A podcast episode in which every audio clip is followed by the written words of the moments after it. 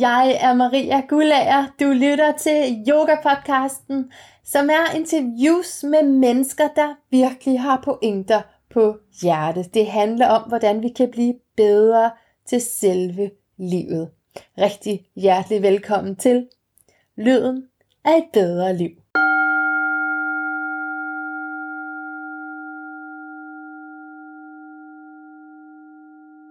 En krise er en frygtelig ting at lade gå til spilde. Sådan siger min gæst i dag. Ifølge min gæst er jeg en del af en betydningsfuld trend. Der bliver nemlig flere og flere kvindelige selvstændige, og det er kun muligt, fordi vi er trådt ind i et nyt paradigme. En ny bevidsthed om, at vi er nødt til at leve indefra, ud af ved at vågne. De faste, rigide former er forældet, og hvis du står tilbage og tænker, åh oh, nej, det, det, har jeg, det har jeg ikke hørt noget om, så har du altså lidt tid endnu til at komme over tørskoet. Den næste times tid har muligheden for at begribe, hvad min gæst mener, når hun siger, den nye type virksomhed, den nye ledelsesstil, er båret af feminine værdier.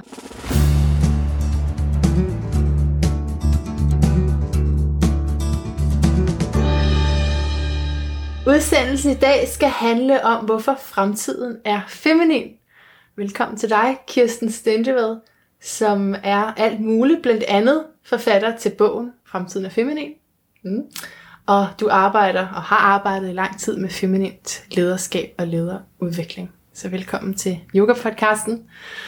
Tusind tak. Dejligt at være her. Ja, så spændt, øh, fordi jeg jo har læst din bog, øh, hvor du taler om et nyt ledelsesparadigme, en kraft, der er ved at blive vagt, og du skriver, at de her ledere har feminine holistiske værdier og bruger yoga, meditation og fællesang, for at nævne nogle af de her elgamle metoder øh, til at finde en intelligens, som vi altså ikke har adgang til, hvis vi bare dyrker fornuften. Øhm, fordi de er ambitiøse karrieremennesker, så altså ikke fordi de vil noget andet, men fordi de vil øh, være ambitiøse og udfolde øh, deres business. Så jeg kunne godt tænke mig lige at starte med at læse op fra din bog, så man forstår, hvad det vil sige, det her med femininitet. Øhm, altså det er side 132 i e-bogen. jeg fik hvad der er den rigtige. Men det er starten. Øh, der står sådan her. I industrialderen levede vi primært ved at gøre, parentes yang, ikke ved at være, parentes yin. I innovationsalderen er det omvendt. Smag for eksempel på disse nøgleord, kreativ, konstruktiv, helhedsorienteret, empatisk, fleksibel, initiativrig, ansvarlig, resultatorienteret, visionær, bevidst. Det er ikke noget, man gør, men noget, man er. Kirsten Stendevad, vil du love mig, at fremtiden er feminin? Fordi når jeg læser de her ord, så, øh, så har det jo også at gøre med øh, altså at være autentisk, som du skriver senere hen, at få skrællet lagene af, så man øh, ja, kommer ud af det tillærte og ud af de her kultur og forskellige mønstre. Kan du love mig, at fremtiden er feminin? Øh, jeg kan ikke love dig det, fordi det afhænger af dit eget og andres lederskab. Men jeg kan sige til dig, at der er rigtig meget, der peger i retning af, at fremtiden er feminin, simpelthen fordi den er nødt til at være det. Mm. Fordi lige nu øh, er der en ubalance øh, til yang-siden. Altså, vi skal måske lige gøre klart for, for, for dem, som ikke sådan er helt hjemme i din og yang, yeah. som jo også defineres meget forskelligt alt efter, hvem du spørger. Men altså, hvis vi nu sådan, yin og yang er for mig at se de to kræfter, alt i verden består af de, de to essenser, der er i, i alt i verden. Og, øhm, og man kan sige, at yang er karakteriseret som den udadrettede kraft, den udfarende energi, øh, stænglen, der går op ad jorden, og yin er karakteriseret som den mere indadvendte magnetiske energi, månens energi. Øh, månens energi og solens energi kan man sammenligne det med, men altså okay. modningsenergien, procesenergien, værensenergien. Så nogle steder i bogen skriver, at yang er gøren og yin er væren, men der er også mange andre måder at karakterisere okay, det på. Okay, ja. Og det jeg siger i bogen, øh, og min, en af mine motivationer for at skrive i bogen, det er, at jeg er en af de mange, som, som ser på, at øh, vi i mange, mange år, specielt her i Vesten, har haft en ubalance til yang-siden. Vi har tendens til at øh, kun vægte det, som er synligt, det, som er mm. rationelt, det, som er måligt og vejeligt, øh, Øh, det, som øh, giver synlige, umiddelbart konkrete resultater. Og vi har tendens til at tro, at alt værensarbejdet, altså det vil sige sådan nogle, øh, øh, sådan nogle øh, ukonkrete elementer som kærlighed, energi, bevidsthed, øh, intuition, øh, sårbarhed, øh, kreativitet. Alle sådan nogle elementer er ligesom sekundære, det som man kan måle vejen, de konkrete resultater. Og det jeg siger i bogen, det er, at hvis vi betragter tingene på den måde, så bryder vi en naturlov, der går ud på, at der skal være en balance mellem yin og yang, for at der kan være noget, som er godt for helheden. Og det vi jo ser rundt omkring i verden, både i vores egen verden og i den store verden, det er, at ubalancer, det, det gør nas. Mm. Øh, I vores egne univers øh, fører det til, at vi ikke har det særlig godt, øh, at vi har udfred hjemmet, at vi har konflikter, vi har skilsmisser, mm. øh, vi har stressnedbrud, vi har øh, sygdomme. Og i den store verden betyder det, at vi simpelthen er ved at udpine jordens ressourcer, og altså, vi forurener, øh, vi fylder vores have med plastik, vi, øh, vores mad er giftig. Øhm, altså, vi er simpelthen ved at, at slå os selv ihjel ved at sætte den gren over, vi selv sidder på, fordi vi tillader den her ubalance. Så jeg peger på, at, at mange af de problemer, vi står i, og som vi løser som delproblemer, som i øvrigt også er en del af industrialderens tankegang, at dele alt op i adskilte dele, mm. Al, det der, al den aktivitet, myreaktivitet, der er omkring at løse det her problem, og det her problem, og det her problem, og det her problem. Jeg siger, hvis nu hæver blikket og ser, hvad er det overordnede problem, eller hvad er roden til det her problem? Jamen roden er, øh, og det overordnede er, det er det samme, det er, at der er, at vi har en ubalance mellem yin og yang. Så hvis vi nu fokuserer på at få den balance på plads, så er der ret mange andre problemer, der løser sig i samme hug. Mm. Og det jeg siger til erhvervslivet, det er, og det kan vi også bruge som privatpersoner, det er, hvis vi øh, indføre mere af det feminine, hvis vi får, får mere af den feminine kraft på banen i erhvervslivet, jamen så vil der være masser af problemer, der løser sig i samme hug. Fordi så mindsker vi, og vi forebygger og helbreder stress. Vi øger kreativiteten, som vi skal leve af i innovationsalderen, specielt i et lille land som Danmark, som ikke har så meget andet at leve af. Øh, vi bliver for nemmere ved at tiltrække de gode medarbejdere og fastholde dem. Vi får lettere ved at udfolde det talent, der rent faktisk er, og vi har jo ret lidt at gøre med i Danmark, så vi er simpelthen nødt til at få full monty for alt det talent, der er. Så det løser en masse problemer i et hug, fordi så bliver vi mere konkurrencedygtige, og så får vi bedre råd til velfærd, og så får vi bedre råd til bæredygtighed og sådan noget. Så det er ligesom sådan, det hænger sammen. Så, så mit budskab i bogen, det er, at vi, øh, vi begår simpelthen selvmord, dybest set, ved at, at ikke have balance mellem yin og yang. Det ville være lige så slemt, hvis vi havde en ubalance til yin-siden. Og det er der ja. også nogle mennesker, som har. Altså mange af de mennesker, som hører yoga-podcasten måske. Mange af de mennesker, øh, som jeg også selv er en del af, som ligesom interesserer os for yin og har meget yin i os. Altså hvis vi ikke er opmærksomme på også at bruge vores lederskab, vores power, jamen så, så bliver vores idéer ikke til noget, så bliver det bare drømme, der ligesom ikke bliver realiseret, og så, bliver vi, så kan vi sidde der med tre riskorn og dyrke yoga, men vi får ikke rigtig sådan flyttet noget i verden, fordi vi skal bruge begge kræfter. Så det jeg siger, det er, at, at for os alle sammen gælder det bare at huske den meget, meget, meget enkle lille regel, som er enkel, men, men men kunst at leve i sit liv og sin virksomhed og sit samfund. Ja. Hvis, vi, hvis vi er mere opmærksom på den, så kan vi faktisk, øh, så tror jeg faktisk, der er håb.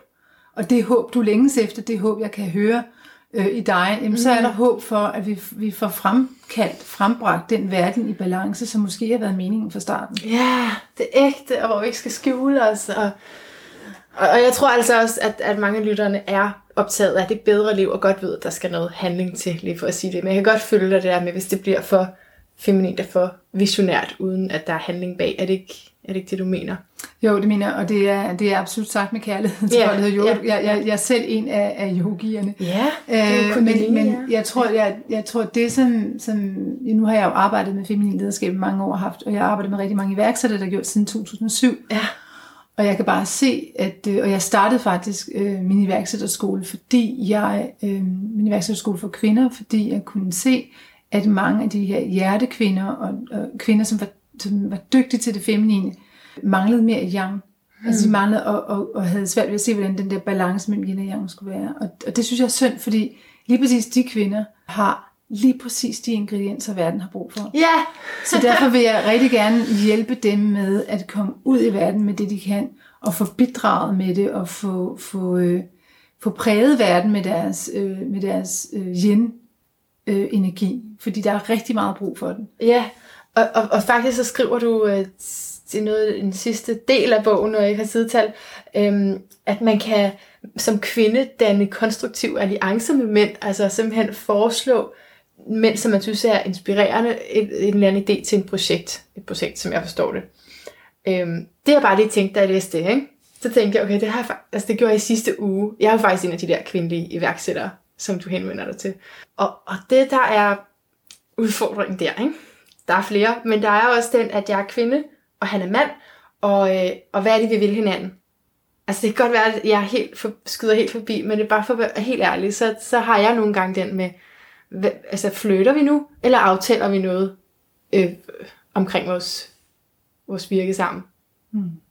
Kan du følge mig i det? Kan du Ja, følge men altså, det er jo også den udfordring? der klassiske, altså, øh, det er også en af pointerne med bogen. Der er jo syv spilleregler i bogen, ikke? Og det, Ja, der er syv spilleregler, og efter hver spilleregel, så er der en checkliste, hvor man kan se, om man, jeg synes, det er skide godt. Altså, jeg er meget imponeret over den bog. Altså, man kan virkelig bruge den øh, helt prakt, lavpraktisk. Ja. Og det glæder mig virkelig Ja. at sige det. Det har også været et kæmpe stort arbejde ja, det kan jeg. Så, øh, men jeg er også selv glad for resultatet, fordi jeg synes, jeg fik samlet mange af de tanker, jeg selv har været optaget af, siden jeg måske var 18-19 år gammel. Altså ja. har jeg søgt øh, og har været nysgerrig, og, har, og jeg synes, jeg har fået samlet det verdensbillede, jeg efterhånden er nået frem til, når, når det er sådan her. Og der er mange, der siger, når de læser den, får de sådan, aha, Ja, noget, der klikker sådan, når sådan. ja, Og det er en af de ting, der klikker for folk, det er det der med, med hvad er det der med maskulin og feminin, og hvad er det der med kønnene. Fordi det, det er det, der skaber enormt meget forvirring, det er, at vi for eksempel godt ved, øh, spilleregel 1, komplementaritet, okay, alt i verden består af yin og yang, der skal være en balance. Og yin og yang findes i både mænd og kvinder. Okay. Hvad er det så med det der med køn så? ja, Hvordan kommer det så ind? Og det er jo spilleregel 2, det er polaritet, at vi er forskellige, ja. og derfor, øh, og det der ofte viser sig, ikke altid, men ofte viser det sig, at, og langt fra altid vil sige, men ofte er det sådan, at eller mange kvinder har hovedfag i yin, og mange mænd har hovedfag i yang. Så på den måde kan mænd og kvinder være en god kombination, også arbejdsmæssigt, eller i form, altså det er en frugtbar kombination, Ja, ja. når vi snakker kreativitet, Ja. fordi der kommer måske en mand med noget yang-energi, og en kvinde med noget yin-energi. Det kunne også sagtens være omvendt, at manden kommer med yin-energien, Ja. og kvinden kommer med yang-energien, fordi mange kvinder har egentlig hovedfag i yang, selvom de teknisk set er kvinder. Så, så det er ikke sådan kønsbestemt på den måde, men det der bare er vigtigt at være opmærksom på, det er, at som team supplerer vi hinanden fantastisk, hvis vi lærer at respektere forskelligheden, og se den som en fordel. Og blive mere professionel, eller hvad? Altså er det, når man krydser den der grænse mellem professionel og privat? Altså det synes jeg jo er svært som iværksætter, fordi jeg, der er jo ikke noget, altså jeg kan jo også arbejde lørdag aften, og det er sådan helt, der er ikke forskel på onsdag morgen og, og fredag aften for mig. Ja, Øh, det er det for mig. så ja, det er det, og der får man nok nogle rammer på et tidspunkt, men lige nu så er det bare hele mit liv, så jeg er den, ikke? Ja, jamen, det kan jeg sagtens se. Øh, Men det er også en kunst, og, og det jeg jo også siger i bogen, det er, at når vi er opmærksom på polaritet, så kan vi genskabe den der gnist mellem kønnene, og det synes jeg egentlig også, man skal have i sit arbejdsliv noget gnist. Altså, jeg kan huske dengang, jeg havde gik på, på arbejde, nu siger jeg måske noget, som er vildt kontroversielt, ikke? men altså, Kom jeg arbejder jo ligesom, det er jo ellers ikke min stil, at være.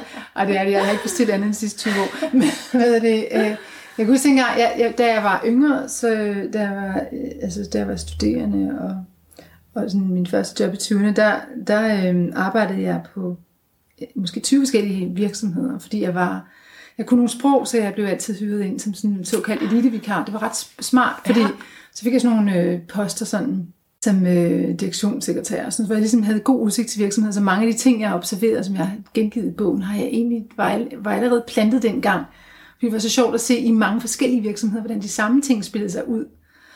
Og det jeg kan se, det er, at øhm, altså, når der er sådan lidt, når man tillader kvinder at være kvinder, og mænd at være mænd, uden at falde for den fordom, at så kan kvinder kun være kvindelige, og mænd kan kun være mandlige.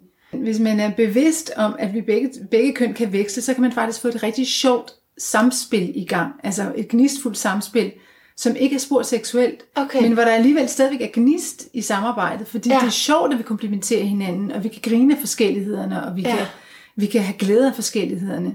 Men det er selvfølgelig en, en fine line, fordi hvis der pludselig går seksualitet i det på en, på en sådan mere, altså hvis vi sådan ligesom, ligesom flytter ned under bæltestedet og kun agerer derfra, så bliver det bare en anden energi. Men Den kan være meget problematisk i arbejdssammenhængen. Den kan også være befrugtende, hvis den ligesom holder sig inden for, for, for rammerne af, at vi er professionelle sammen, men hvis den ligesom først går ud over det private, så bliver det en helt anden energi. Ja, så det vil sige, at jeg synes, at man skal få en hver pris, ej, ikke få en hver pris, men jeg, jeg, jeg hylder, at man flytter med sin Okay. arbejdskollega. Altså flirter på den der måde. Flirt for mig at se, det, det er noget, jeg går meget op i på mine kurser i Feminin Kraft. For mig at se ha- handler flirt egentlig ikke om den anden, men om at have det så godt i sig selv, at man stråler. Og når to mennesker mødes, som har det på den måde, så bliver det bare sjovt. Ej, Uanset hvad man laver, ikke? Jeg ser det for mig. Ja, så, så Ja. Det, det, det er sådan nogle teams, jeg egentlig synes, hvorfor, hvorfor har vi ikke sådan nogle teams, altså hvor, hvor alle render rundt og ligesom, men, men, men, men man befrugter projekterne øh, og hinanden med den der, øh, den der overskudsenergi. Ja, ja fordi, fordi, man bare har det fordi godt man med har sig det selv. godt med sig selv. Ja. Som ikke handler om, at nu skal jeg score dig. Eller, Nej. Altså jeg er selv gift og har været det i 22 år, og, og hvad hedder det, jeg kunne ikke, altså slet ikke, jeg slet ikke, altså jeg kunne slet ikke overskue ideen om at have andre mænd. Det, Nej. Det, ligesom, jeg har rigeligt En rigeligt. men hvad hedder, jamen, rigeligt, plenty, altså og for the rest of my life. Men det forhindrer mig da ikke i at have altså, de mest vidunderlige soul brothers, som jeg kalder dem, som, som jeg sagtens skal have den der, sådan, altså, på ingen måde flirt, men sådan, ligesom sådan en, altså en, en øh, kærlig omgang med, uden at det ligesom er, går over i sådan, altså, seksuel energi. Så det, jeg synes, at der er en fine line, altså, hvor Ja. man ligesom kan være opmærksom på, hvad er egentlig min intention her. Ja.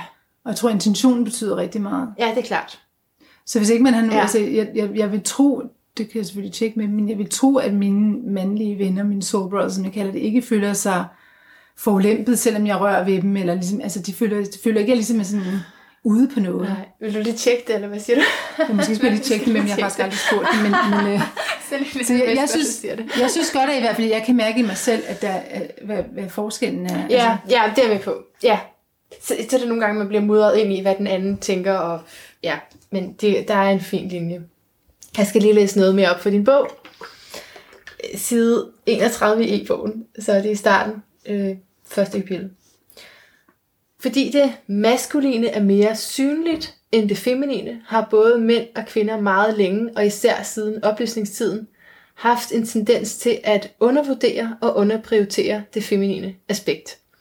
Og det, at vi ikke anerkender værdien af den grundlæggende forskel mellem maskulin og feminin energi, betyder, at begge køn svækkes. For så har vi kun adgang til den ene halvdel af værktøjskassen. Og det er for lidt. Og senere skriver du så, den nye, mere feminine orientering vil altså ændre samfund og erhvervsliv fundamentalt og tilsyneladende i en mere balanceret retning. Som jo også for det, du lige har sagt her. Men spørgsmålet er så, hvordan skal vi finde balancen mellem yin og yang? Hvor er den her øh, øh, del af værktøjskassen henne? Flere kvinder i erhvervslivet, eller hvad? Øhm, ja, det er et godt spørgsmål. Altså, øhm, det er ikke nok at bare sige flere kvinder i erhvervslivet, eller som mange virksomheder og samfund siger, at vi skal have flere kvindelige ledere. Det, siger, det, det vil sådan set ikke løse problemet i sig selv, fordi hvis de kvindelige ledere ikke har kontakt med deres feminine side, eller ikke tør bruge den, så er vi jo lige vidt. Altså, så, så sidder der bare, altså, så sidder der måske teknisk set et lige antal kvinder og mænd øh, omkring bordet, men det kan sådan set være fuldstændig lige meget, hvis alle repræsenterer yang-energien alligevel. Ja.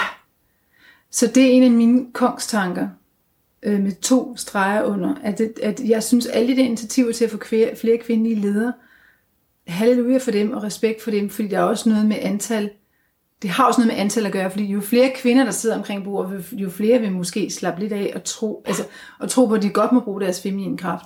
Lige nu sidder der en flok pionerer om, omkring de der bestyrelsesbord og lederbord, og de gør et fantastisk pionerarbejde ved overhovedet at være der. Fordi de viser, at en kvinde godt kan være der, så, så, så, så dyb respekt for dem, og hvad det har taget dem at komme dertil. Det skal man bare have så meget respekt for, fordi de har skulle...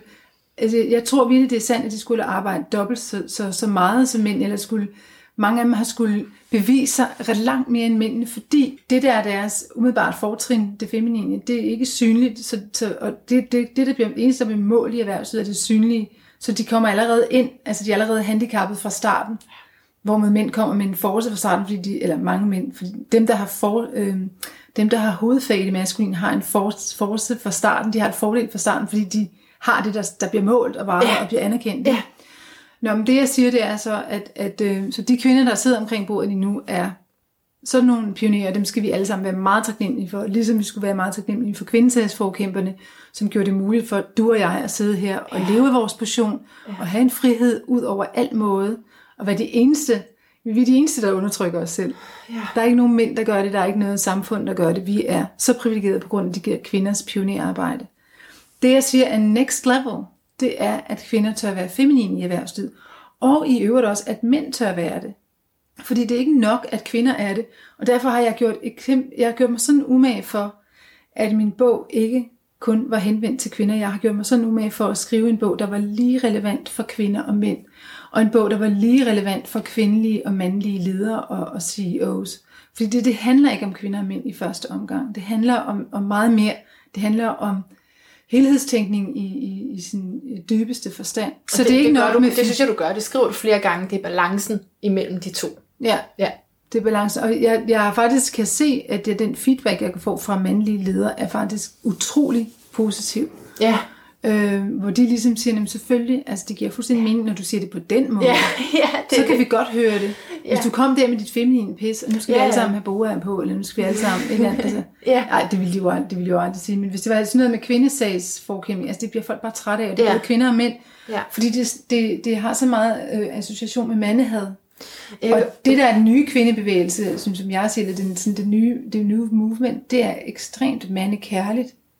Vi kan slet ikke, altså vi kan slet ikke undvære mænd, og det vil, vi vil ikke, og vi kan Nej. ikke, og vi skal, vi skal samarbejde om det her. Så det jeg snakker om, det er, at øh, der, vi, skal, vi skal begge køn skal genfinde den feminine kraft, og du spørger så helt konkret, hvordan. ja. Værktøjskassen. Ja, værktøjskassen. Jamen til en start kan man være opmærksom på, at der er de her to energier. Og prøve at spørge sig selv, er jeg en af dem, der tror, at jeg kun er noget i kraft af mine præstationer?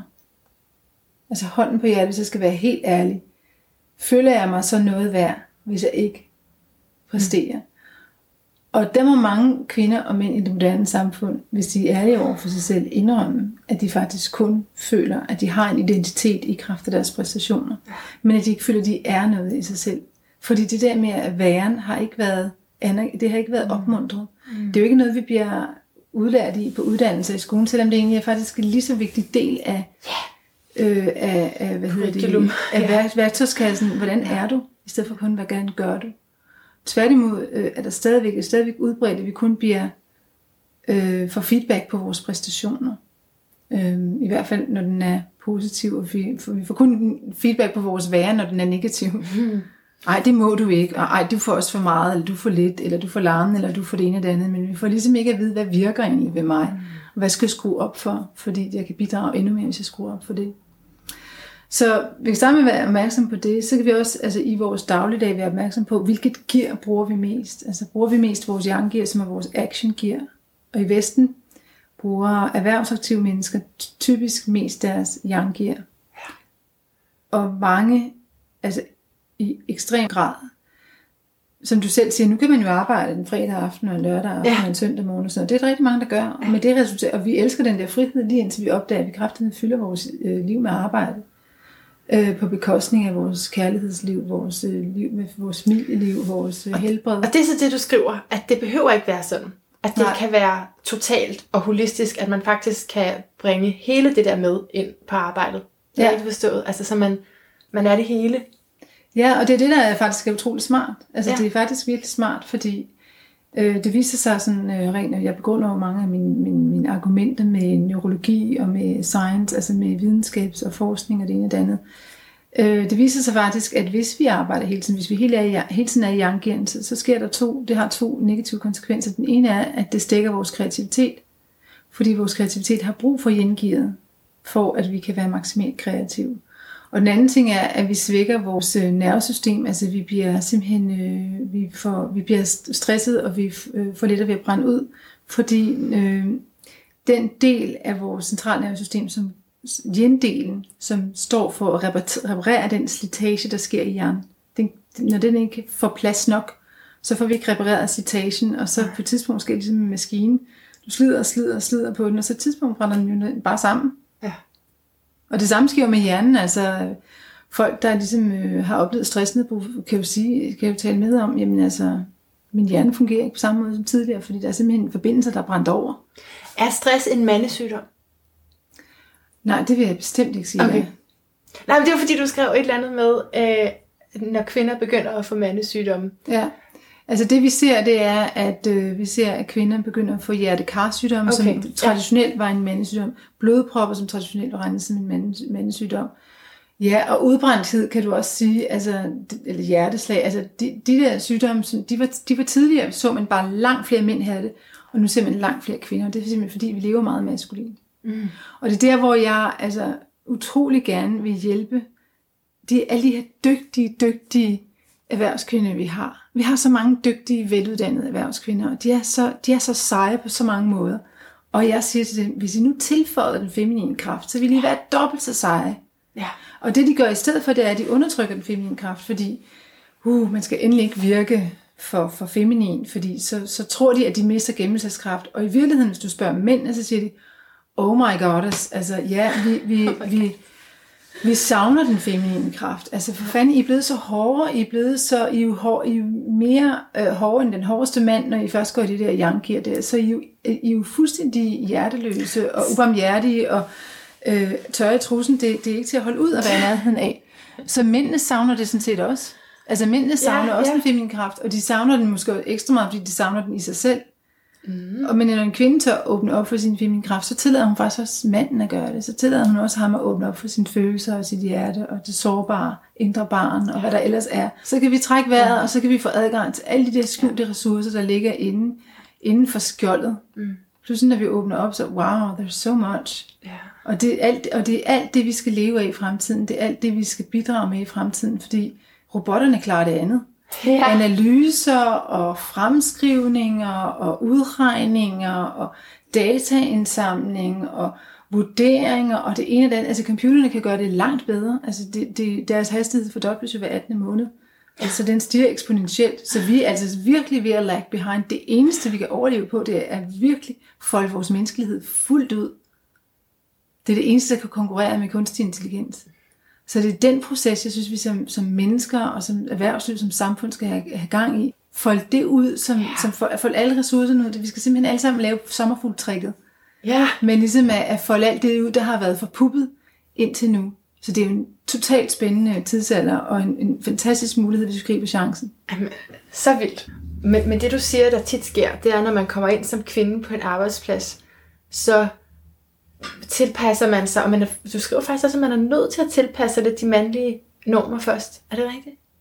Øh, jeg skriver ikke, at man er nødt til, men jeg skriver, at sådan som det er nu, er det ekstremt næ- nærliggende at gøre, fordi det, de rammer, der er i erhvervslivet, er meget maskuline. Ja. Så hvis du for eksempel øh, går på arbejde som kvinde, ikke? Altså, så er der jo ligesom ikke noget sted, du kan gå hen, når du har brug for en, en pause, eller hvis du menstruerer og har PMS, og Ja. i virkeligheden godt kunne bruge en halv times lur, eller, ja. eller har, er i overgangsalder og har fået den vildeste hedetur. Det er der, ligesom ikke, der, der er ikke nogen, der tager, altså, der er ikke noget rum til det, til at være kvinde i erhvervslivet. Mm. Øh, selv hvis du er gravid, altså for, forventes du, okay, arbejde indtil to uger før du giver fødsel, og så ligesom på banen igen, altså hvis du er ambitiøs hurtigst muligt efter. Øh, og det er der nogle kvinder, der kan, der kan øh, og som vil. Og jeg har selv gjort det, jeg er afnækket ved min egen arbejdsgiver, så, så jeg kunne da bare have ladet være med det. Men jeg, jeg synes, det var sjovt at gøre det på den måde. Men det passer absolut ikke til alle kvinder. Nej. Og så er der det, der sker, det er, at, øhm, at kvinder så ligesom føler, at de skal vælge enten, eller enten skal de gå, gå full monty på den maskuline vej, og ligesom være, være ligesom mændene, og sådan, så man lægger mest mul, mindst muligt mærke til, at de skiller sig ud, fordi de er kvinder. Altså man skal ligesom, de, de tænker, at jeg skal være mest muligt som mændene, og opføre mig mest muligt som mændene, så lægger man ikke mærke til, at jeg ikke er the real deal. Øh, eller også så, så giver folk op og siger, altså fuck, fuck det, nu tager jeg bare et arbejde, der giver mig en løn, og giver mig en barsel, og så øh, dropper jeg at være ambitiøs omkring min karriere. Så, Ja. så siger jeg, øh, jeg vil hellere være der for mine børn, jeg Ja, vil hellere tage mig af dem. Og ved du hvad, det har jeg så dyb og inderlig respekt for, fordi det er vigtigt, det arbejde. Det er måske det vigtigste overhovedet. Hold kæft, hvor kan samfundet spare mange penge på, at folk øh, øh, tager sig et ordentligt af deres børn. familieliv. Ja, Ja. ja. tager sig ordentligt af deres børn og giver dem en god start i livet. Så, Ja. så jeg har dyb respekt for de Ja. kvinder, der vælger det. Mm. Jeg har også respekt for de kvinder, der siger, jeg har et talent, jeg har en uddannelse. Jeg, jeg får fnider, hvis jeg ikke får lov til at bruge den. Mm. Altså, jeg har Ja. faktisk selv begge dele i mig. Det er jo bare... Øh, så så jeg, jeg vil ligesom have lov til at leve øh, begge sider af mig, og ikke være begrænset af, at, at det kan man ikke, og det må man ikke. Og jeg synes, den nye tidsalder handler jo om både og, i stedet for enten eller. Men altså, dybest set, så, så handler det om, at, at øh, så hvis man ligesom har den her opdager sig selv, at man har den her overvægtige yang, jamen så prøv at få lidt mere yin ind i sit liv. Ja, ja. Øh, sådan så der kan blive en bedre, balance. Altså Man fik- hvile, øh, bruge sin krop, øh, lytte til sit hjerte, øh, gøre noget, der giver en nydelse og gør en glad. Øh, det er ligesom en vej frem, og det lyder så simpelt. Og det jeg alligevel kan se, jeg har jo lavet super mange forløb i feminin lederskab gennem de sidste 14-15 år, det jeg kan se, det er, det er alligevel stadigvæk en proces, en udviklingsproces, hvor man langsomt, langsomt folder det der univers, indre univers ud. Og det smukke er, det er sådan en Pandoras æske. Altså, du folder Mm. noget ud, altså, du tror lige, du fatter, hvad det er, og så næste, så er der sådan en ny Ja. åbning, og så er der en ny åbning, og det bliver bare smukkere og smukkere. Så synes, hvis ikke du er i gang nu, så kom i gang. Ja, ja. Ja, så det der med at tillade sig selv, altså faktisk at have det godt. Altså det kan man godt føle, at man altså, skal præstere. Og... Ja, når man er på sådan en arbejdsplads, for eksempel, øhm, altså det er ikke så længe siden, jeg søgte arbejde, før jeg fik det her yogasted, og, og, og gik selvstændig. Og der var det sådan, at jeg kan det her yoga, jeg er uddannet, jeg er kandidat i noget andet, og, og det er jo det, jeg søger opslaget på, og det, jeg tager til samtale på. Men så vil jeg lige nævne, at jeg kan også det andet. Men det, men det er jo ikke sådan, at jeg bare altså, kan lægge for meget vægt på det. Det er mere sådan en biting parentes. Hvis I kunne have brug for, så kan jeg lige sige det også. Men jeg kan ikke, altså, jeg kan ikke folde mig helt ud. Og jeg kan ikke stå for 100% hvad jeg gør i den her sammenhæng. Jeg er nødt til at rette mig ind, skære til, og, og sige, det er det her, I søger, så er det, så er det også det, jeg lægger vægt på i mine ord. Ja, eller også så skulle du være fræk, Ja. øh, og byde det til med det, som du virkelig brænder for at lave. ja. Men det Så jeg, så at sige, jeg er kandidat i det og det, Mm. og jeg ved godt, det er det, de søger, men jeg synes, jeg har brug for det og det. ja. ja. Og det er det her, jeg gerne vil bidrage med. ja. Skulle, altså, du tænker, hvis flere gør det, så kan man vende det på den måde. Jeg synes, vi skal give den fuld skrue. Ja. Fordi øh, man skal erhvervslivet sidde og tankelæse, hvad det er, der rører sig uden for erhvervslivet, som de ligesom ikke rigtig har samme føling med. Altså det er to forskellige universer. Vi lever i parallelle universer. Iværksætterne og de spirituelle og de øh, freelancerne og Ja. free agent nation, det er en, det er en øh, virkelighed. Ja. Og så er der øh, det etablerede erhvervsliv, som er en anden virkelighed, og så er der det offentlige, som er en tredje virkelighed. Ja. Og det er bare forskellige virkeligheder. Øh, Så vi må ligesom inspirere hinanden og sige, jeg har simpelthen noget, jeg tænker, I kunne have brug for. Og så lad være med at gøre det på den der irriterende, øh, bedrevidende måde, som man Ja. godt kan have lidt tendens til, når man ligesom har fundet den hellige graal ved Fundet sandheden. Så man sådan, altså, synes man alle de andre er nogle svage pisser. Det skal I bare høre. Ja. Øh, Så, så man kan jo gøre det på den måde, hvor man siger, hvad kan jeg bidrage med, og hvordan kunne I have glæde af det? Øh, og hvordan kunne jeg godt se mig selv kombinere? Altså jeg er også kandidat, øh, og yogalærer, og energi alt muligt. Ja. Og, altså, så jeg har bare kombineret det til noget, jeg ligesom, som, som er dybt meningsfuldt for mig. Øh, og som jeg kan se kan flytte med andre mennesker, gøre en forskel for dem, og ændre deres liv og deres arbejdsliv. Så, så det, man kan jo sagtens lave en ny kombination, og jeg tror, det er det, vi bliver kaldet til at gøre. Det er at kombinere tingene på nye måder. Ja. Det er sådan, altså, de nye jobs skabes af sådan nogen som dig, der kombinerer to etablerede ting med hinanden og skaber noget tredje. Jeg bliver helt lykkelig nu. Ja, men det er rigtigt. Og, det, og det gælder også alle dem, der hører yoga-podcasten. Ja. Det, I sidder lige præcis med en nøgle. Alle jer, der sidder der, føler jeg er splittet. Jamen, på den ene side er jeg jo ligesom sådan... Ja. Altså, alle sådan føler sig som ulv i forklæder, ikke? Jeg er jo ligesom det her, men jeg vil egentlig gerne det her, ikke? I gang med det, I gerne vil. Det, det, er, det, der, det er det, der skaber det nye. Ja. Det er det, der skaber det nye samfund, som er, hvor skinnerne lægges, mens toget kører. I gang med jer. Og, men når du nævner med din egen historie, altså hvordan har du brugt det, du har gået igennem til at, øh, at lave virksomhed ud af det? Fordi jeg fornemmer, det er jo en meget personlig, øh, det er dine erfaringer, du skriver om i bogen. Ja, altså jeg har sådan set bare øh, helt, man kan simpelthen sige banalt, øh, fuldt mit hjerte. Jeg, jeg havde et, øh, en, jeg, skal, jeg skulle tage en beslutning, da jeg var yngre, da jeg stod for at skulle vælge uddannelse, om hvilken vej jeg ville gå. Og øh, jeg tog to sabbatår, hvor jeg rejste jorden rundt øh, et par gange for at finde ud af, hvor jeg skulle sl- slå mig ned hen, hvor skulle, vi- jeg vokset op i uddannelse, jeg skulle finde ud af, hvor skal jeg slå mig ned, og så skulle jeg også finde ud af, hvad skulle jeg lave.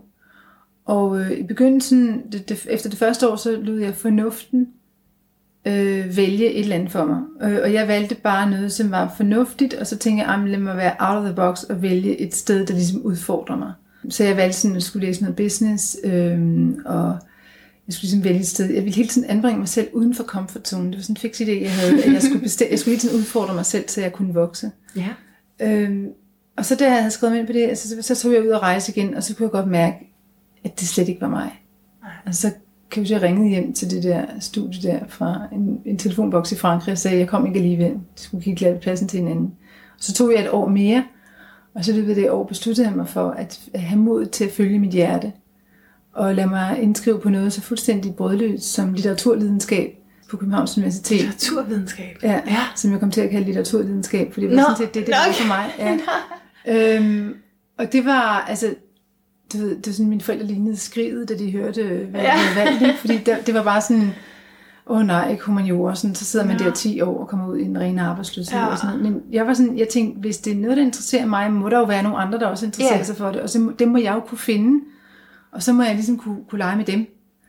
Øhm, og det, der interesserede mig ved, ved litteraturvidenskab, det var alt det eksistentielle øh, information i litteraturen. Det var det, som tændte mig. Det var det, som jeg var nysgerrig på. Altså, øh, når de her forfattere, de har jo siddet og gjort så mange tanker om, om eksistens og liv og død ja. og univers og sådan. Det var de tanker, der ligesom interesserede mig. Og, og det jeg ville med det var, øh, min overbygning var i moderne kultur og kulturformidling, det jeg ville med det var at bygge bro til de mennesker, som ikke øh, bruger deres tid på at læse de her ting, og bare gerne vil have et summary, eller bare gerne vil have redskaberne, eller bare gerne vil have ligesom, de vil gerne have essensen, men de overgår ikke at sidde her og Hvordan? analysere et maleri fra morgen til aften, eller Nej. sidde og fortolke et eller andet digt, eller sådan De vil bare gerne have uh, bottom line. Ja. Øh, og, og det der er sjovt, det er, at siden jeg slog ind på den vej, så, så har ligesom tingene givet sig selv, for jeg har simpelthen bare gjort, hvad jeg havde lyst til. Øh, og så har jeg delt det med andre. Altså, så da jeg ligesom havde lyst til at tage til New York, fordi jeg synes, der var for lidt sex og for få biljagter på Københavns Universitet. Hvad sagde du der? ja, jeg synes simpelthen, det var for stillestående og for teoretisk, og for... Ja. Øh, jamen så, øh, så tog jeg til, øh, til New York, og begyndte jeg at skrive derfra, altså hvad jeg synes var spændende de mennesker, jeg mødte, og det, jeg observerede, de tendenser, jeg synes, altså, jeg tænkte, det her, det, det, det tænder mig. Ja. Og så fik jeg sådan nogle aftaler med politikken, og med Berlingske, og med alle mulige, P1, og øh, TV2 lavede noget for, øh, alle mulige forskellige medier. Begyndte jeg bare ligesom at skrive det, jeg synes var spændende. Øhm, og lavede min uddannelse færdig derovre. Og øhm, så begyndte jeg ligesom at studere lederskab, det tændte mig også, og det energi, hvad sådan er det, det tændte mig også, og det der med, hvordan kan man lave en forandring bare energetisk. Det synes jeg også var spændende. Og Kundalini Yoga tog jeg en, en uddannelse i, jeg synes, der manglede, øh, altså manglede kropslige redskaber. Jeg synes, det, det hele kan vel ikke foregå i hovedet. Altså det, det var ligesom sådan for, for begrænset. Så jeg ligesom bare fuldt mit hjerte og, og hældt på det, jeg synes var spændende. Og så, ja. så på et tidspunkt blev jeg meget interesseret i det feminine. Øhm, og det var fordi, jeg havde, jeg havde arbejdet i de der virksomheder. Og det sidste arbejde, jeg havde, var i Danmarks Radio. Der var jeg faktisk studievært og havde sådan en rolle på lige fod med de andre, hvor, hvor, øh, hvor vi skulle få idéer til det her program, vi lavede hver uge, og få de her idéer gennemført. Og så lagde jeg bare mærke til det, at der var sådan en, jeg synes, der var sådan en forskel mellem, hvordan kvinderne og mændene i virksomheden opførte sig, og jeg synes også, der var en forskel på, hvordan de blev opfattet. Og helt specifikt, Aha. konkret, kunne jeg sådan ligesom observere, ligesom at til møderne, så kom kvinderne typisk helt glade med strøget tøj og 10 punkter, de havde forberedt og skrevet ned, og ligesom, altså 10 idéer, som fordi de havde forberedt sig, de var ret grundige, og, sådan, og de sad sådan til, ved bordet til tiden, og, og mændene kom sådan ligesom slendrende øh, med tøj, der lige var taget ud af tørretumbleren, og de havde ikke set vores program, og øh, de satte sig sådan lidt tilbagelænet og kylede en eller anden random idé på, så lød for mig random idé ja. på, på bordet, og så var det deres idé, der blev taget. Nej. Og det skete igen og igen. Så tænkte hvad fanden er det, der foregår? Og så, snakkede jeg med nogle af mine, øh, mine, mine veninder, som ligesom var lidt mere erfarne i erhvervslivet end mig, og sagde, Kirsten, lille ven, du har ikke forstået, at hvis du, bare, hvis du skal have gennemsnitskraft i erhvervslivet, så skal du gøre ligesom mændene. Au, oh, der var den jo. Ja, så skal du gøre, så skal du gøre ligesom mændene. Så, så må, du, du må du bare lære at gøre ligesom mændene.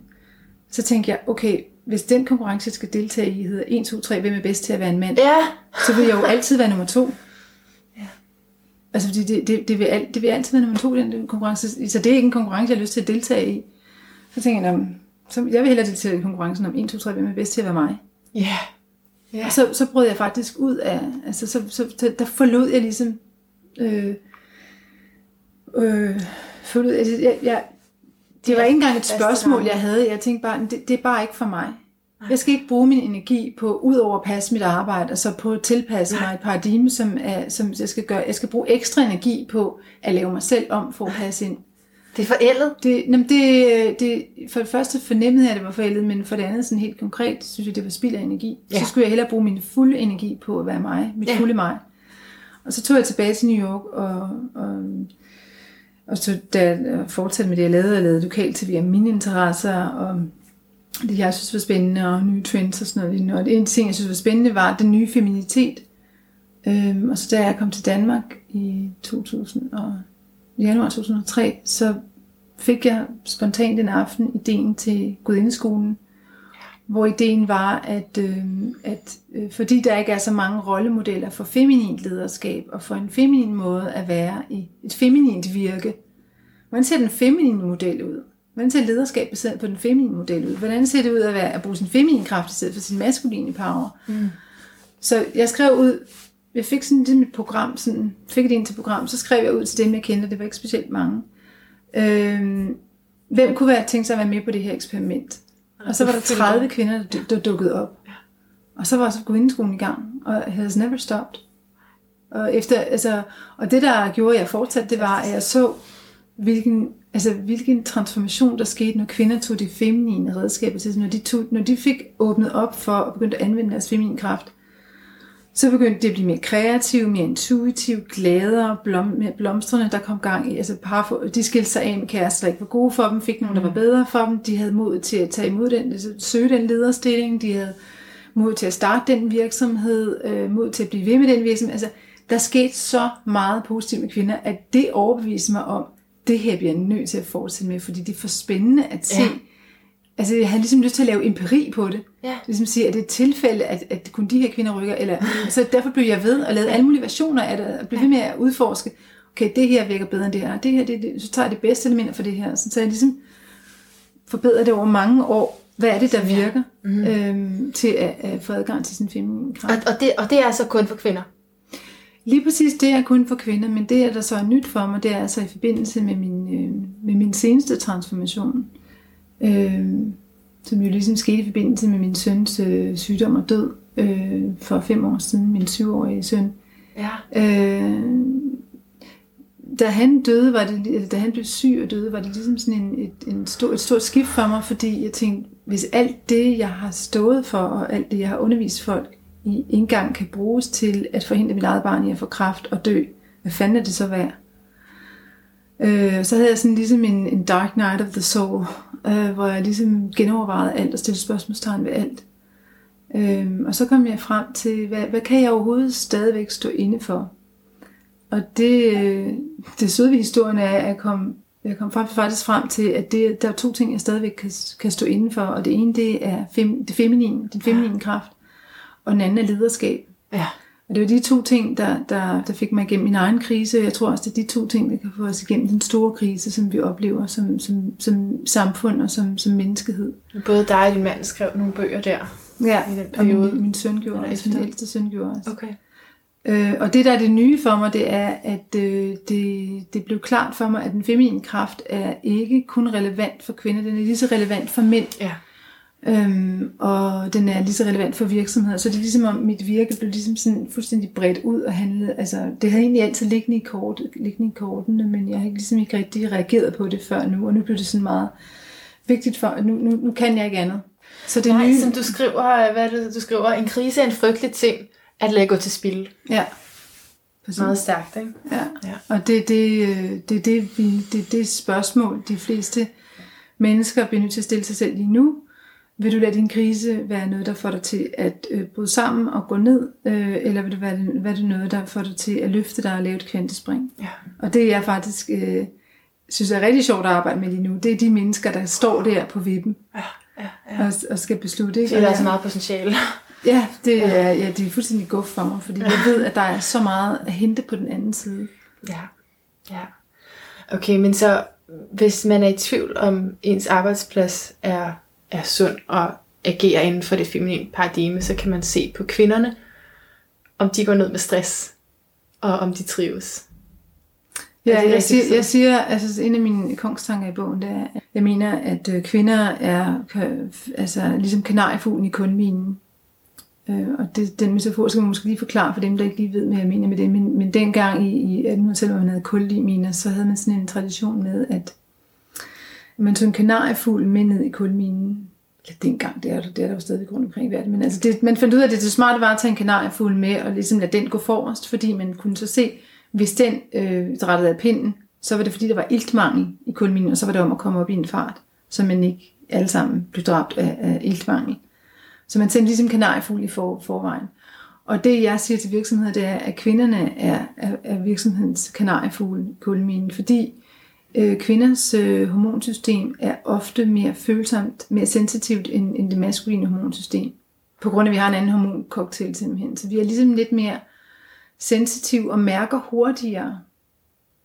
Mærker hurtigere et usundt miljø, et, et forpresset miljø, ja. et for, for, øh, altså for eksempel det der, hele det der KPI, mareridt mange mennesker befinder sig i hver dag, hvor man hele tiden måler og vejer alle mulige præstationer mm.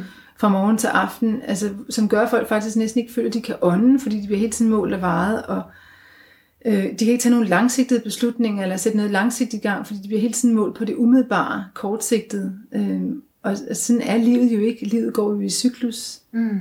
Og det ved kvinder, for den cyklus har vi indbygget i os selv. Så det er ligesom naturstridigt på en eller anden måde. Det er der mange kvinder, der reagerer på. Mm. Og det, jeg, øh, det, der fik mig i gang med bogen, var blandt andet, at altså, udover at jeg nu ligesom synes, at nu var der ikke nogen vej udenom at sende mit budskab ud i verden, fordi nu havde jeg virkelig noget på hjerte efter yeah. min søns øh, sygdom og død. Yeah. Men, øhm, men det var også, at jeg har siddet der på, på øh, Gudindeskolen, og som jeg nu kalder Akademi for Feminin Lederskab, der har jeg også siddet i, i på det tidspunkt 10 år, og altså haft en en talentfuld powerkvinde efter den anden på kursus, som, havde, som enten var på nippet til at forlade erhvervslivet, eller var lige ved det. Øh, og det var hun, fordi at nu orkede hun simpelthen ikke mere at forsøge at lave sig selv om til noget, hun ikke er, eller nu orkede hun simpelthen ikke mere at være så presset af en maskulin arbejdsform, som ikke passer til hendes hormonsystem, hvor hun faktisk ikke rigtig kan komme til at virkelig at brillere med det, hun virkelig kan. Og så sad jeg der, og så tænkte jeg, åh oh, nej, åh oh, nej, nu, nu, øh, det er jo ligesom, det er ligesom næsten at sidde sådan, næsten være som at sidde der øh, som, som Gud op i himlen og se, okay, der blev en race instinkt, nå, der blev en anden race øh, øh instinkt, altså, det er det, der sker i dag, ikke? at dyreracerne ligesom Nå, dør. Ikke? Altså, ja, okay, at der er så mange, der er så mange, der er så mange dyre arter, der slukker hver dag, ikke? der forsvinder. Ja, ikke? Ja. Så, sådan havde det lidt på grindskolen. Nå, der gik erhvervslivet glip af det talent. Når der kom ja, okay, en mere.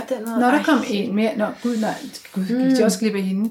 Mm. Så tænker jeg, at er nødt til at informere erhvervslivet om, hvad de går glip af. For ja. jeg synes, det er synd for dem. Ja. Og så kan jeg forklare dem, hvorfor går I glip af det, og hvordan kan I lade være med det? Wow. Fordi I har faktisk brug for dem. Ja. det er virkelig vigtigt. Du er faktisk bindeledet der, når du siger, det er forskellige øh, verdener, ikke? Så, så går du ind og er bindeledet imellem de verdener. Jeg vil i hvert fald øh, meget gerne bygge bro, øh, eller ja. det gør jeg. Jeg bygger ja. bro mellem verdener, jeg bygger bro. Jeg er god til at stå i, i båden, sådan, jeg, som sige, jeg kan godt færdig i den normale verden og tale med normalt sprog, ja. med, med videnskab og, og øh, videnskabelige undersøgelser og data og statistikker, der underbygger det her. Og det er mænd utrolig glade for, fordi de, de bliver altid, når de sådan først de ser mig, så er der nogen, der ligesom tænker, endelig skal vi høre på nogen med læbestift, eller også er der nogen, der tænker, oh, nej, hvad har den der dulle fra København at sige? Og det der, det der, det der, eller, det der er sjovt, det er, at bagefter er det meget, meget tit, mænd kommer hen til mig og siger, ej, hvor fedt er vi endelig, altså, hvor inspirerende at høre om det på den måde. Ja. Altså, hvor er det relevant, og hvor er det spændende, og hvor er det, hvor er det rigtigt at høre, og tak, at du siger det på den måde, så kan det, vi forstå det. Det er med, at det er virksomheder skabte mænd til mænd. Så de har brug for altså at få at vide, hvordan, ja, hvordan kan vi adaptere til de her feminine værdier. Jamen altså, man kan jo ikke rigtig altid, øh, man kan jo ikke altid, sådan, altid se klart omkring det vand, man selv svømmer i. Nej. Så det er jo ikke sådan, at mænd sidder i deres virksomheder og siger, øh, vi vil gerne være maskuline, og det er kun det maskuline, der tæller. Nej, det er bare nej, nej. det vand, vi svømmer i, fordi virksomheder, altså erhvervslivet bliver ligesom etableret af mænd.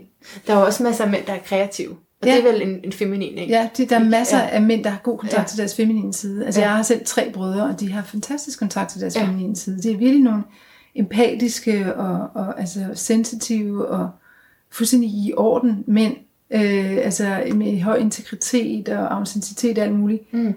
Øh, og stadig har de rent, rent ryg og er dygtige til det analytiske. Og sådan. Altså, man kan sagtens have begge dele, og det ja. har brug for. Men, øh, mænd har måske svære ved at lure, fordi de har været i det miljø så længe, og er så vant til, at det er sådan, det er sådan spillereglerne i erhvervslivet er. De har svært ved at se, at spillereglerne faktisk ved at ændre sig og blive mere feminine, fordi nu har vi brug for kreativitet. Nu kan vi ikke længere navigere i informationsoverload med vores analytiske sans. Vi er nødt til at bruge vores gut feeling også. Så det, den må hellere være veludviklet, så vi kan tage mm. nogle gode beslutninger. Ikke? Øh, vi kan ikke længere løse problemerne alene. Vi er tvunget til at samarbejde, så vi skal ligesom tiltrække det bedste på holdet og være dygtige til at få dem til at spille sammen, for at få noget, det maksimalt frugtbare ud af det. Øh, vi øh, er tvunget til at have en meget høj grad af integritet, fordi alt er gennemsigtigt. Øh, alt, alt, er, ja. alt, alt kan, kan lures, øh, og din kunde kan trash dig fuldstændig på Trustpilot. Ja. øh, og så, så, så kan det være ude med dig i løbet af kort tid. Ja. Øh, du er nødt til at være autentisk, fordi folk er ved at brække sig over at blive narret fra morgen til aften af reklamer og sådan noget. Ja. Så de begynder ligesom at have næse for the real deal. Ja. Øh, så så der, er, der, der er sådan rigtig mange ting, der ændrer sig lige nu. Og der siger jeg, øh, det har kvinderne haft fornemmelse. Hvis du spørger en kvinde, hvis du virkelig får en til at bruge sin feminine kraft, så har hun, kan hun fortælle det her på fem minutter, fordi hun har haft sans for det i mange år. Hun ja. bare ikke at sige det. kan mærke, hvad der er rigtigt og forkert. Er det det, du mener? Hun har bare kunnet mærke, altså... Hvad der er ægte. Der er så mange kvinder, der siger til mig, der er mange, så mange kvinder fra værelsen, der siger til mig, hold kæft, altså fatter ikke, vi gør det på den der måde. Nå, det er jo fuldstændig ja. åndssvagt. Hvorfor Nej. gør vi ikke sådan? ja. Nå, men det gør vi, fordi vi skal have det ind i firkanter, og vi skal have det til at, at ja. passe ind. Og det, siger, det, er jo, det er jo irrationelt. Der er så mange kvinder, også i det offentlige, der, og hospitalsvæsenet og sådan noget, og skolevæsenet, som er så udskilt. Ja. Hvor kvinderne, altså der er masser af kvinder, mænd og kvinder med kontakt til deres feminine side, som har masser af gode løsninger, så lyt dog til dem. Ja. Fordi de sidder med løsningerne og, og øh, kan bidrage med dem, men de tør ikke rigtigt, fordi de bliver ikke rigtig hørt. Øh, og der siger jeg, det, det er så jeres eget ansvar. Nu må til lederskab for at sige, hvad I, hvad I ser. Ja, fordi det, der kan man starte. Ja, så må du simpelthen, altså det kan ikke nyt noget, det er fedt spil mere. Vi er ved at sætte en gren over, så tid på, så i gang med dig, og det er dit ja. ansvar at tage lederskab for at byde ind med det, du ser. Ja, også selvom det kræver enorme ændringer, for det er vel tit sådan, man har det, man tænker, det kan slet ikke, det kan slet ikke lade sig gøre, eller så vil der skulle ændres virkelig store strukturer ja. dybe strukturer. Mange mennesker føler sig magtesløse, men så siger jeg til dem, gå sammen. Mm, ja. Fordi det, jeg har oplevet også men, gennem min øh, tid som underviser, det, det, og det er derfor, jeg ikke lever sådan... Jeg kan godt have enkelte personer i forløb, men jeg synes ikke, det er lige så spændende som at lave en gruppe. Ah. Fordi så får man glæde af den kollektive intelligens. Man får noget synergi der. Ja, ja fordi så, så øh, får man masser af, af... Den enkelte får meget mere power. Ja. Og så bygger man et større kraftfelt, og så kan man flytte noget sammen. Så derfor synes jeg, det giver meget mening, at man, man går sammen i, øh, i grupper, og så må man bare øh, være væbnet sig med tålmodighed, fordi øh, store transformationer sker ikke overnight. Nej, nej, nej. Det sker i, i små, det, det er det lille solide skridt hver dag, og vedholdenheden, der lige pludselig eksploderer i et kvantespring.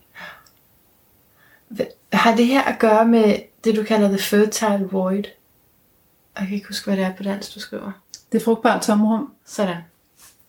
Ja, altså det Eller hvad er det? Jeg har bare lyst til at spørge, hvad det er, og jeg ved ikke, om det har noget med det her at gøre. Nej, men det er en af mine yndlingsudtryk, øh, som jeg bruger for at benævne det, der kan ligne til stillstand. For eksempel, når folk lad os nu tage det et klassisk eksempel. En person har, har gået med stress, er brændt ud og går nu i et frygteligt tomrum. Øh, vedkommende ved, jeg kan ikke gå tilbage og gøre, som jeg plejede, fordi det bliver syg af. Øh, vedkommende ved også, øh, jeg kan heller ikke blive ved med at leve i det her. Det her jeg kan ikke være blive ved med at leve i det her nedbrud. Det gør mig deprimeret.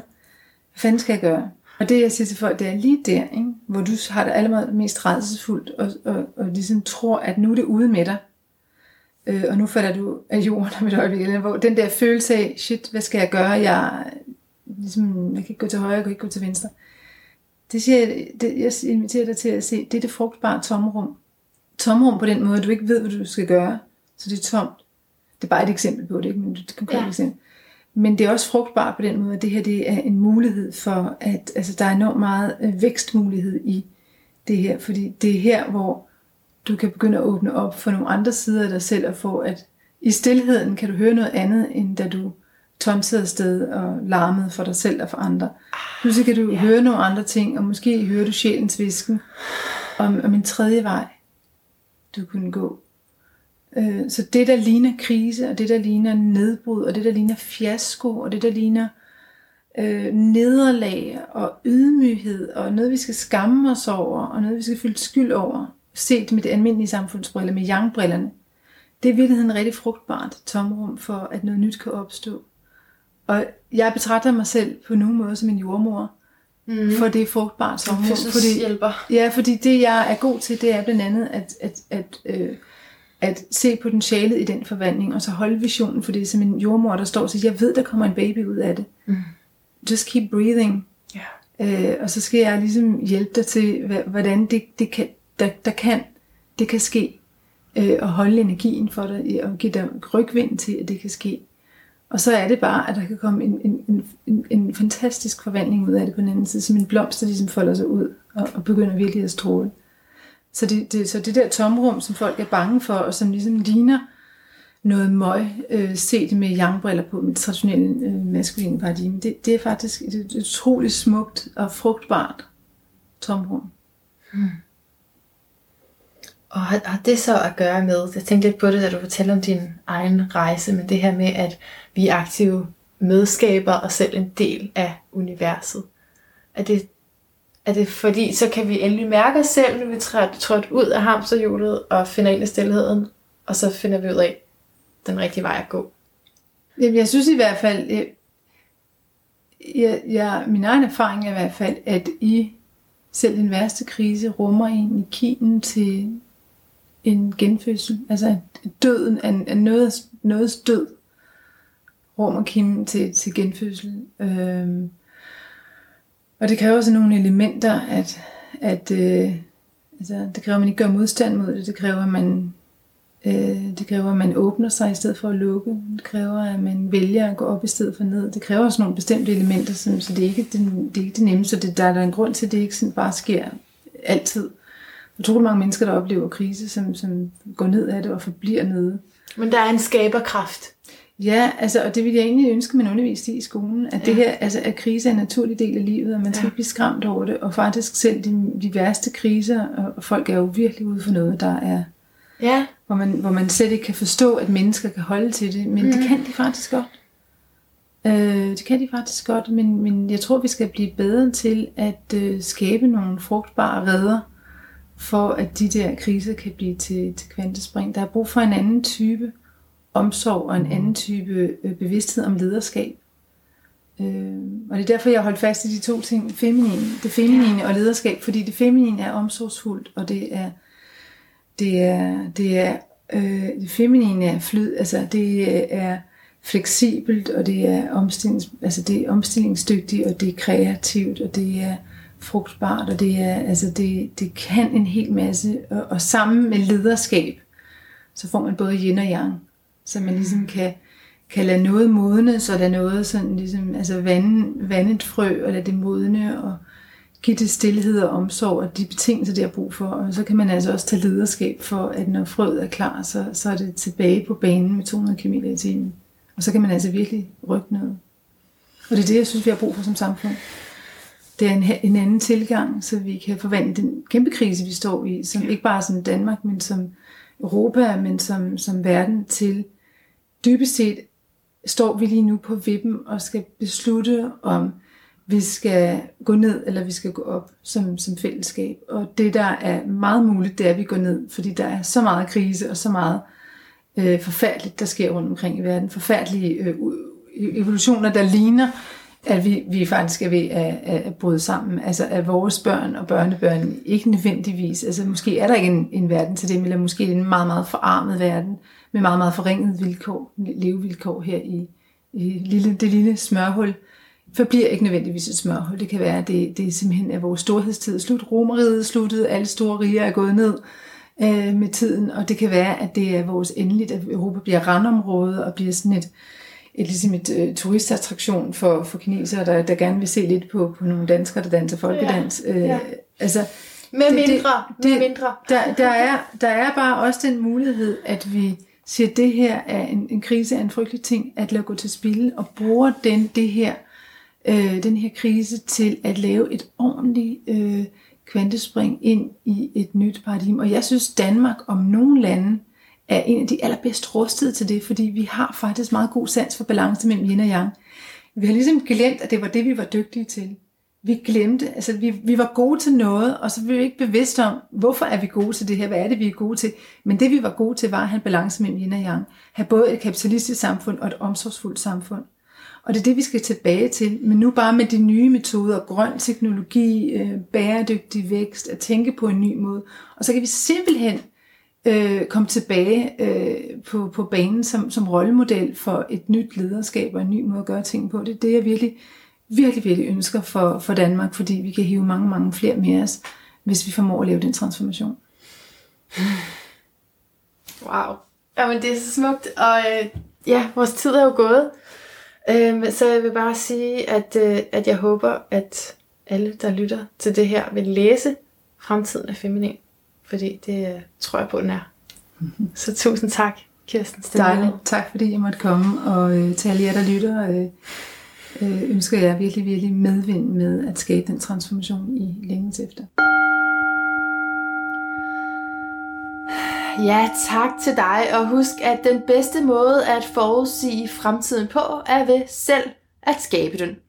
Tjek fremtiden er feminin.dk og lyt lige til det mest rørende sted i bogen, hvis du spørger mig. Fremtiden skabes af de heldigmodige, som tør stå op for deres værdier, og som dermed tramper nye stier, andre siden kan følge. Her er et eksempel fra min egen omgangskreds. Min bror, der på et tidspunkt var højt positioneret i en stor virksomhed i New York, fortalte mig engang om en episode, hvor hans øverste chef ringede ham op for at forflytte ham til Asien. Det går jo så godt, at vi har tænkt os at forfremme dig. Du starter i Hongkong om to måneder, sagde The Big Boss.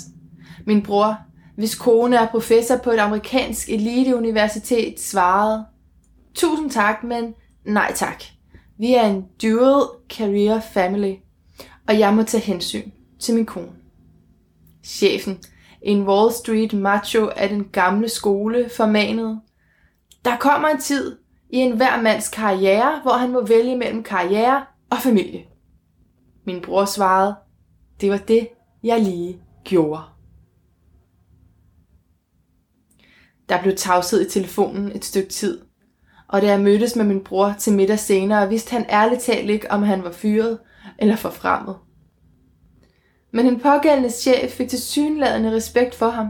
I hvert fald begyndte han jævnligt at henvende sig for at spare om både det ene og det andet, og alt snak om forflytning forstummede. Personligt glemmer jeg aldrig, da min bror nogle år senere fløj til Danmark fra USA i en weekend, kun for at underholde min seksårige søn, der skulle i kemobehandling for første gang. Han kom til hospitalet direkte fra job i sit fine jakkesæt lagde jakken på sengen og gav sig til at lave sjov med sin nevø, så både barnet og jeg glemte vores angst for den rædselsfulde situation. Og så vi alle tre fik en uforglemmelig stjernestund. Jeg er så taknemmelig for hans valg, for chancen kom aldrig igen. Næste gang vi sås, var til min søns begravelse få måneder senere. Ah. Wow. Fremtiden er feminin. Og jeg håber, at vi høres ved i fremtiden på genhør.